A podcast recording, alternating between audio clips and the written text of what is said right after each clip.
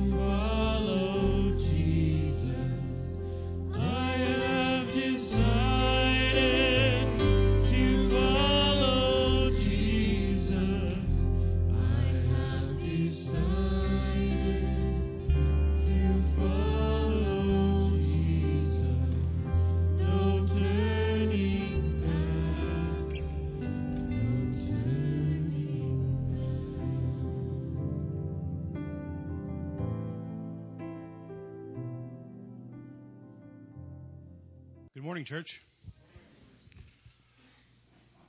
In the book of Psalms, chapter 139, verse 14, it says, I will praise you, for I am fearfully and wonderfully made. Wonderful are your works. My soul knows it very well. And then we follow that up in the book of Colossians in the New Testament, chapter 1, verse 16. It said, For by him all things were created, in heaven and on earth, visible and invisible, whether thrones or dominions, or rulers or authorities. All things were created through him and for him. I came across a poem that you guys have probably heard, but I want to read this poem to you because it really struck home to me the other day, the first time I, I or the, the last time that I heard this. And it says, "'Twas battered and scarred, and the auctioneer thought it hardly worth his while to waste his time on the old violin, but he held it up with a smile. What am I bid, good people? he cried. Who starts the bidding for me? One dollar, one dollar. Do I hear two? Two dollars. Who will make it three? Three dollars once, three dollars twice, going for three. But no, from the room far back, a gray haired, gray bearded man came forward and picked up the bow. Then, wiping the dust from the old violin, he tightened up the strings. He played a melody pure and sweet, as sweet as the angel sings. The music ceased, and the auctioneer, with a voice that was quiet and low, said, What now am I bid for this old violin? As he held it aloft with its bow. One thousand, one thousand, do I hear two? Two thousand, who makes it three? Three thousand once, three thousand twice, going and gone, said he. The audience cheered, but some of them cried, We just don't understand. What changed its worth? Swift came the reply. 'Twas the touch of the Master's hand. And many a man with life out of tune, all battered and bruised with hardship, is auctioned cheap to a thoughtless crowd, much like that old violin. A mass of pottage, a glass of wine, a game, and he travels on. He's going once, he's going twice, he's going and almost gone. But the master comes, and the foolish crowd never can quite understand the worth of a soul and the change that is wrought by the touch of the master's hand.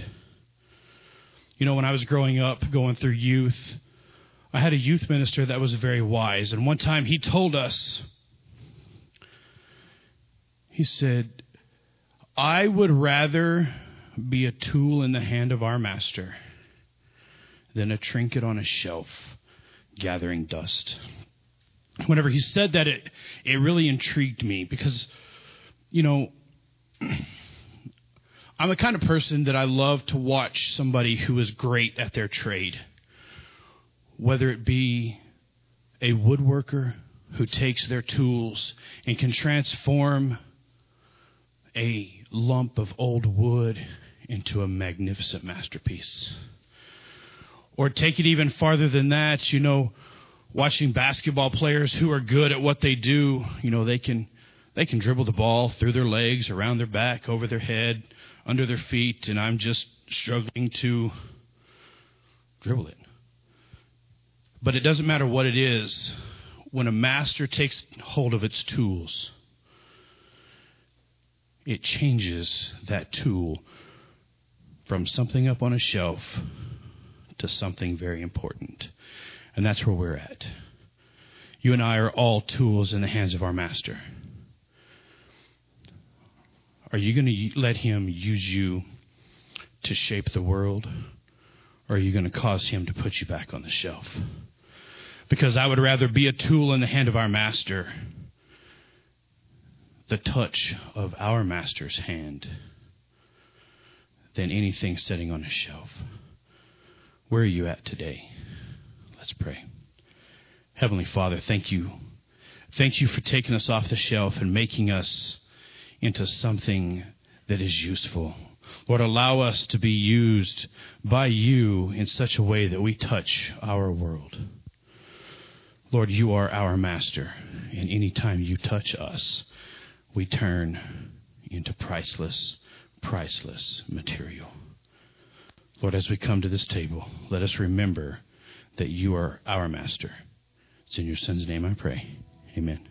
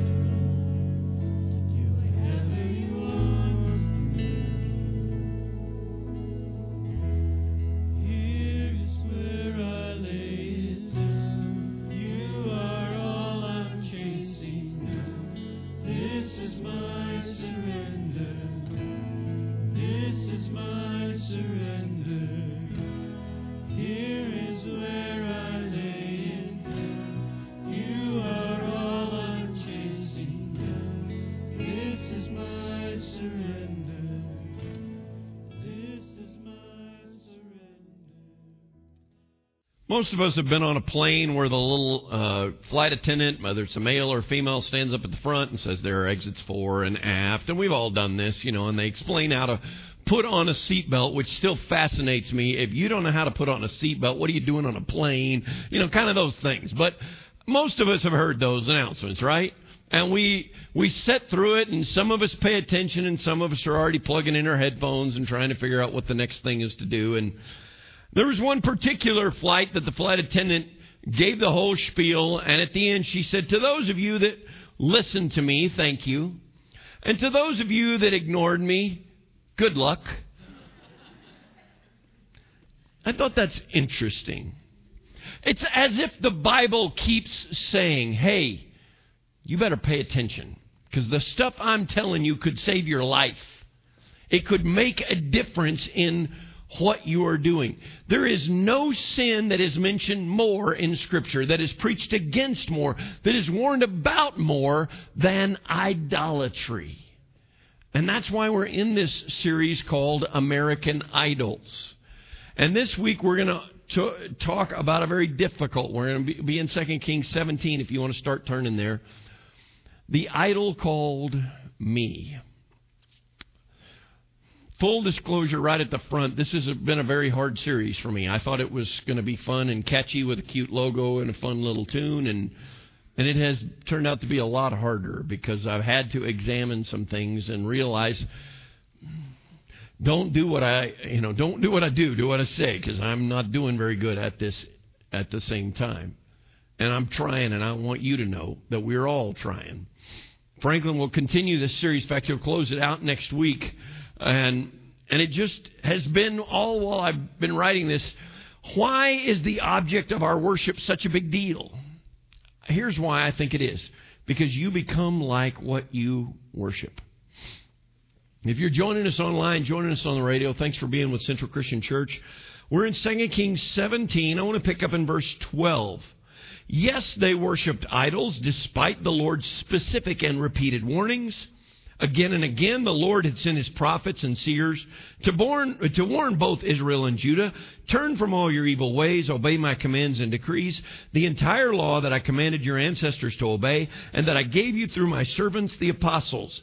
But the Israelites would not listen. They were as stubborn as their ancestors who had refused to believe in the Lord their God. They had rejected his decrees and the covenant he had made with their ancestors, and they despised all his warnings. They worshiped worthless idols, so they became worthless themselves.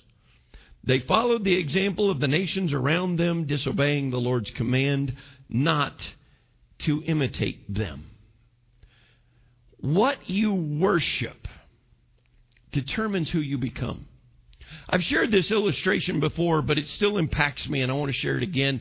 Uh, James Michener was a great American novelist, wrote really great novels, huge, huge, like 1,500 page, massive novels, really a, a descriptive. You know, he'd spend six pages describing a door handle. It was unreal, but it, he had this one book called The Source. And the source in it, a character is named Urbaal. He was a farmer in 2200 BC. And in the village where they lived, they worshiped two gods, lowercase g gods.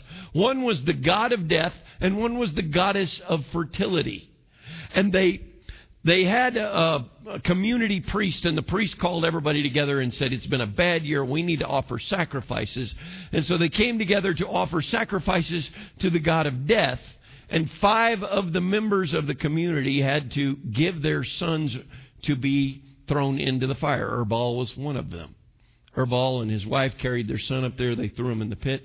The, preach, the priest stands up and says, there is a new prostitute at the temple of the goddess of fertility, and we're going to cast lots, and one of you needs to spend a month in there so that we will be blessed with fertile grounds and many children, and so we can grow really well. And, and they cast lots, and Urbaal's name was chosen, and as his name was announced, he smiled. And his wife stands there brokenhearted. Uh, she'd lost a son, and in all aspects, really, she'd lost a husband. And Michener has the woman's character say this if he would have had different gods, he would have been a different man.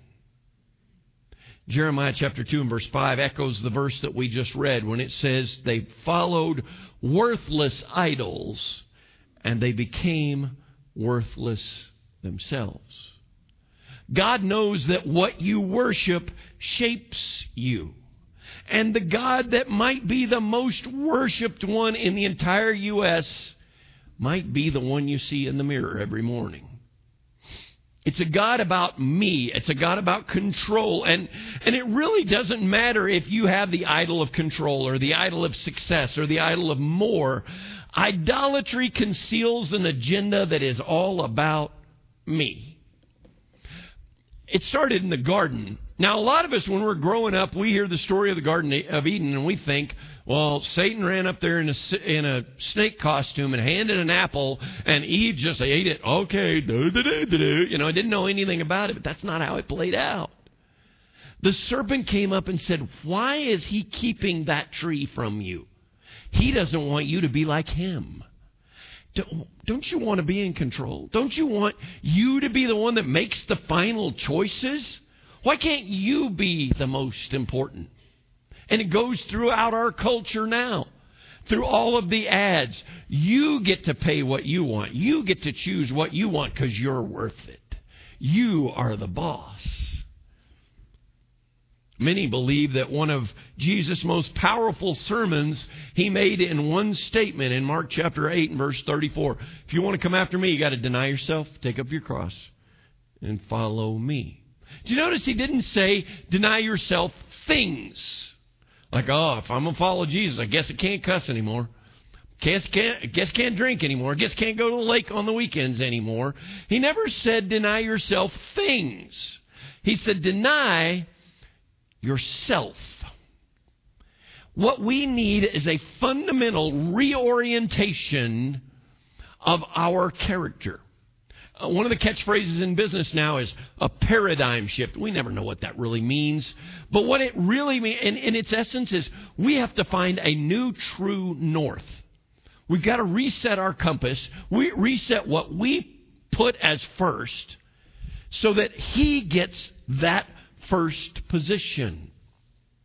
What Jesus said in this, he didn't say, you people need to be more religious.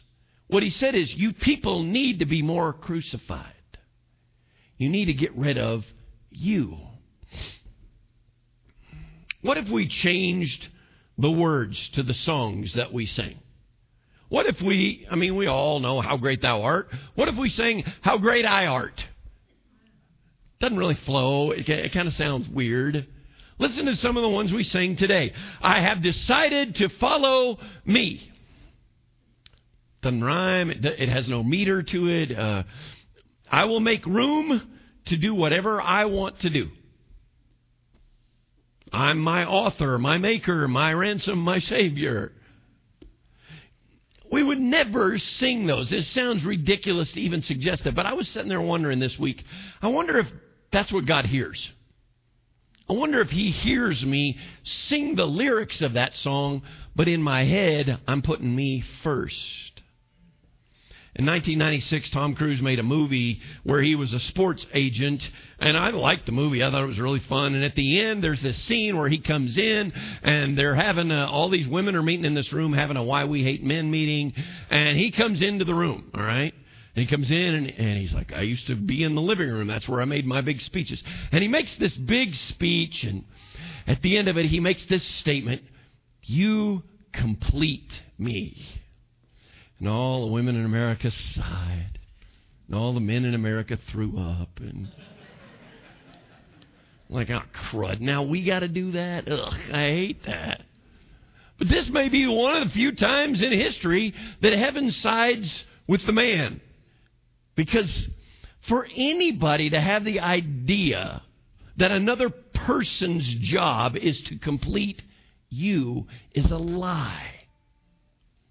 That's too much pressure to put on somebody else to do what only God can do. There is a God shaped hole in all of us. And consequently, I think that's what causes a lot of conflict in marriages and relationships because we expect the other one to fulfill my needs. We live in a what's in it for me society. It even happens in the church world. Look at all the squabbles over worship over the last 20, 30 years. I don't like that worship. It doesn't do anything for me. I don't like that church. It's not feeding me. You hear it? Now, look, uh, maybe the better question would be what does my worship do for God? Are there songs that you really like? Yeah, you can go ahead and nod. And are there other songs that maybe you don't hate them, but they may not be your favorite? Was that fair? And there are st- styles of preaching that you really like. And then there are styles of preaching that you really are not really crazy about. Is that fair to say? That's, that's totally fine. But how do you react when it's the kind that you don't like? Well, I don't like that song, so I'm just not singing. Do we do that to God? Let me be honest. Um, I grew up, most of you know, I grew up in a fairly conservative background. Is that polite way to say that, Scott? All right. Um, you, am I tracking? Okay. I grew up, and I got to be in honest. I got to. Victory in Jesus wasn't my favorite song. Now, I just made a bunch of you mad because that's your favorite hymn of all time. That's not why. It's not because I didn't like the words to it. This is how I grew up with that song, all right? I grew up with everybody in church standing to sing number 438. Oh, victory in Jesus. How long till we can get to Juanitos? Anybody? I, there was no victory in Jesus. It was a funeral dirge. It was, oh, it and there's like 17 verses of it. So, you know, it's, it, and we just get sadder and sadder. Uh, how would we, what if we sing, none can compare, Jesus is better, but we sing it with a frown on our face? What does God hear? Is this making sense? What does God hear from me? In Malachi chapter 1 and verse 8, they're doing something, and God is talking to his prophet Malachi about Israel. listen what he says in Malachi 1 8. How dare you bring your second rate sacrifices to my altar? You wouldn't do that for the governor. Why do you do it for me? What Israel was doing is they were bringing flawed sheep. They were bringing diseased cows and they were putting them on the altar. And it makes all the sense in the world. Well, I can't sell this cow at market. Let's just throw that one on the altar. It won't be any big deal. And God says, How dare you do that? Are we giving second rate sacrifices? Franklin said it. What's second? Because that's what's competing with first. You see, we were designed to bring glory to God. Isaiah 43 verse 7 I have made them for my glory, he says. I, it was I who created them. Matthew 5 16, we quote this one all the time. Let your light so shine among men so that they may see your good works and glorify your Father. That's the whole purpose of uh, when you bring mac and cheese to bless the food bank, or you fill up a baby basket, or you ring the bell for Red Kettle, which is coming up really soon, you, or you do some of the service projects that we love for Taliesin and the things that we do. When you're doing that, it is not to say, oh, look at how great we are. It's hopefully that people will see what we're doing and that we are so fundamentally different, that our true north is so fundamentally different than the world that they will say, that guy's God is amazing. Let me see if I can illustrate it another way. Let's play a game. How many of you like icebreakers? Especially you teachers. First day of the year, you have that whole convolcade, whatever they call it. You meet in the big auditorium. All right, so what we're going to do is we're going to pass out Skittles, and if you get a green one, you get to tell me what's your favorite pizza flavor. And if you get a pink one, you know, you know those games? And you're just like, stab me in the heart. I hate this time, all right? So we're going to play one of those right now, okay? We're going to play an icebreaker game so everybody get to know Reagan. All right, that, that's how we're why we're going to do it. I'm throwing that bus right on top of her. Here's what your questions are, you know, and we could say, what is your favorite piece? How would you like it if this is how my icebreaker game is? Turn to your neighbor and say this question. How much do you weigh? You're a big boy. You're coming in, what, 350, 400? Man. How, how popular would I be? All right. The rest of that speech, you're out of here, man. Get lost. All right. There's an interesting thing in Scripture. The word glory in the New Testament, coming from the Greek and later on from the Latin, glory means the majesty of God. We all recognize it, especially at Christmas. Gloria in excelsis Deo. From the Latin, glory and the uh, glory to God in the highest. Okay, we recognize that. It's in all the Christmas songs. In the Old Testament word, the exact same word glory is in Hebrew. It's a little bit different. And the Hebrew word I put on the screen, chavod. Everybody say chavod. If you didn't spit on the person in front of you, you didn't say it right. All right. There's a. It's a real guttural language. There's a, lot, there's a lot of phlegm involved. I don't know. But chavod, chavod is the the word that is translated and that we use. But how it is translated in the Hebrew is simple. It's translated weight, not W A I T, W E I G H T. The glory of God in the New Testament is His majesty. The glory of God in the Old Testament is He weighs more than everything. He is bigger than everything. Friends, our earth has a weight problem, and I'm not talking about pounds. I'm talking about where we put our attention. The thing that gets your heaviest attention is glory. Now, you hearing where we're going with this? If there is a person, if there is an activity, if there is a situation that gets priority above God, you're putting glory where it doesn't belong. Or putting glory where it does not belong, on things that are not worthy of glory.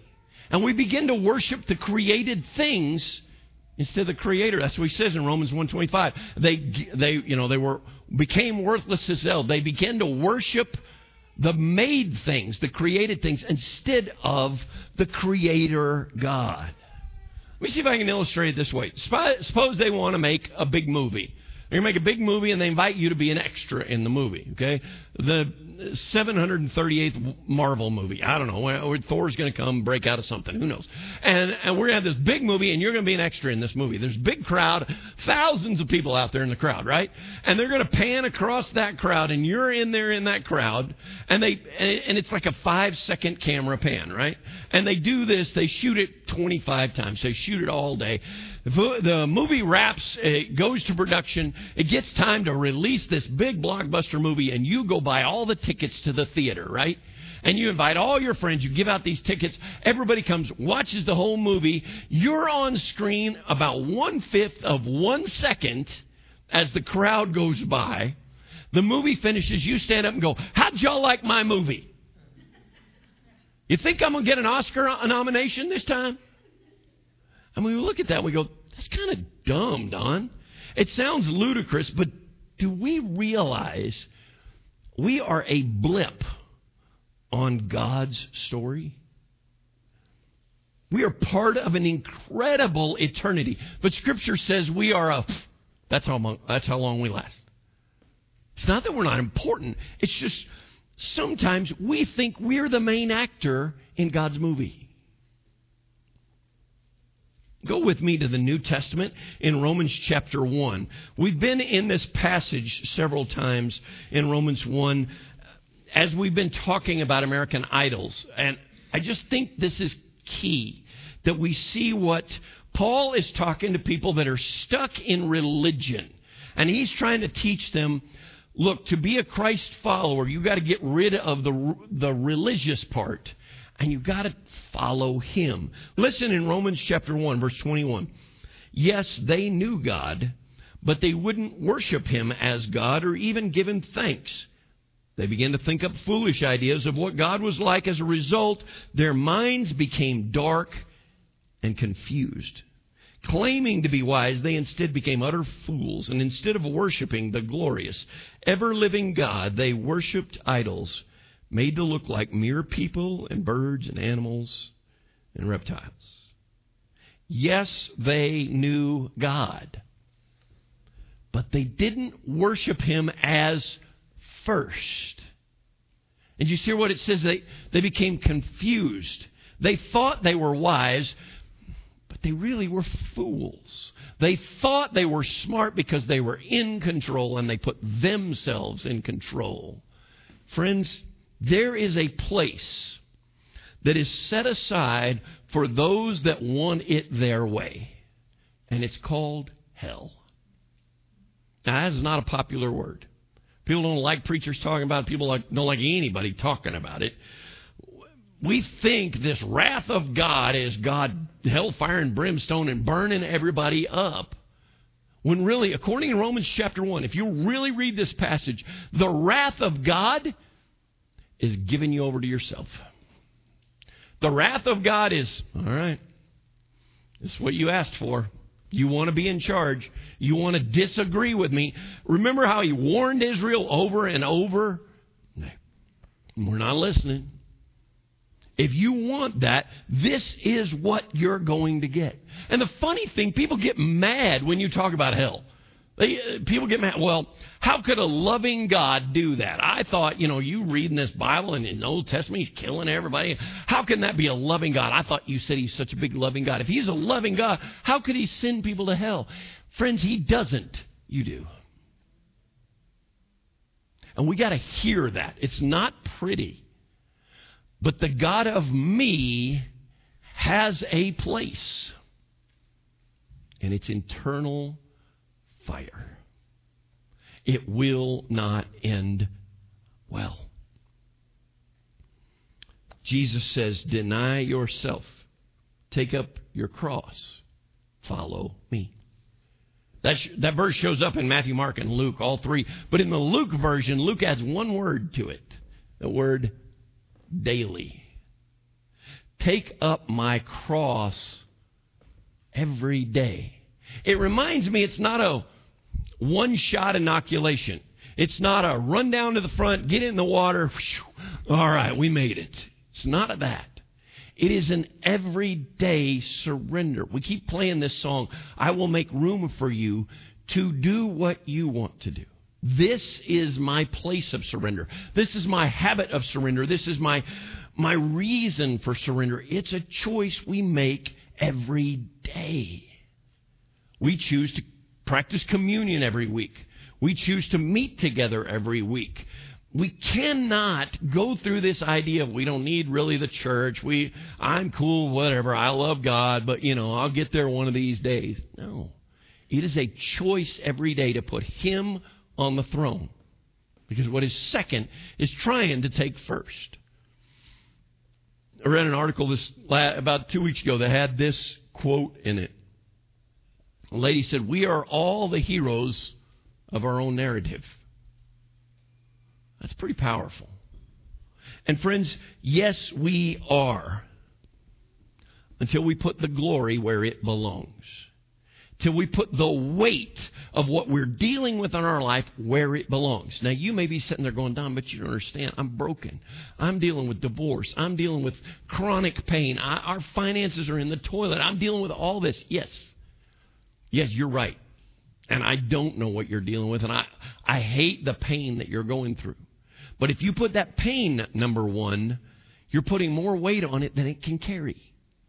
If you put your relationships as number one, you're putting more weight on that than it can carry.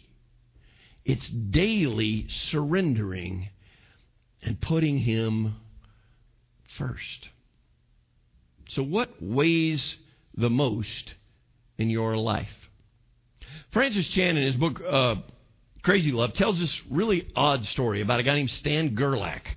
Stan was a, a leader in their church. I think he was kind of like an elder or something, and uh, was really well respected. He was a good friend of uh, Francis, and he uh, there was a, a family in the church that had a pa- passing, a death, and so they were having a funeral, and they invited him to come and give the obituary. Everybody knows that's the part they print in the newspaper about where he was born and when he where he went to school and all that kind of stuff. So he got up here and he did the obituary, and and he kind of went off script. It wasn't really planned, but he just said he felt compelled to strongly share about Jesus right then. He said, I just I want you to know Jesus. This person would want you to know Jesus before you leave this place. And he finished his comments with this You never know when it might be your time to die. Are you ready? And he closed up his Bible and his notes and he went and sat down on the front pew. And about five minutes later, he fell over dead. Now think of the chaos that would present in a service and all of what's going on. Francis Chan tells he was out of town and he heard about it. He rushed back and he rushed over to the house to meet the family. They were good friends of his. He was trying to figure out what do I say? What do I say? And he gets up to the door and one of Gerlach's uh, adult sons meets him at the door. And Francis starts to say, I'm so sorry. Let me pray for you. And his son was just beaming. He said, Did you hear? Did you hear what dad's last words were? He was talking about Jesus. Let me ask you a question. When we preach your funeral, who will we say you talked about the most? Tough questions. Why is it we can post our political opinions really easily, but we hesitate to tell people about Jesus? Why is it we can be so frustrated and so upset, but we come to church and we sing victory in Jesus and I have decided to follow Jesus and I surrender all and all these great things. But we go on back to doing things our way. God is calling us to surrender. What, what weighs the most in your life? What is taking the most of your attention? What is, what is trying to get that first position in your life? Now, some of you are sitting there but, but Don, I'm a parent. I've got to raise my kids. That's got to be first priority. Uh, hey, God bless you. I'm in the same bat, boat. We're fighting together. God needs to be first. And we, we try to baptize our attitudes about politics or our attitudes about sports or our attitudes about, uh, about our kids and all their activities and say, well, that's more important. Nothing is more important than putting Him first. Friends, idols are dragging us down. And we need to smash these American idols. Like I said, this is not easy. It hurts. And I'm not about to sit here and tell you, I've got this figured out because I don't. Do what I do what I say. Don't do what I do. What's it going to take for us to give him first priority? Thank you for listening to audio from Central Christian Church in Portales, New Mexico. Feel free to make copies of this message to give to others, but please do not charge for those copies or alter the content in any way without permission. To connect with us, visit our website at centralwired.org.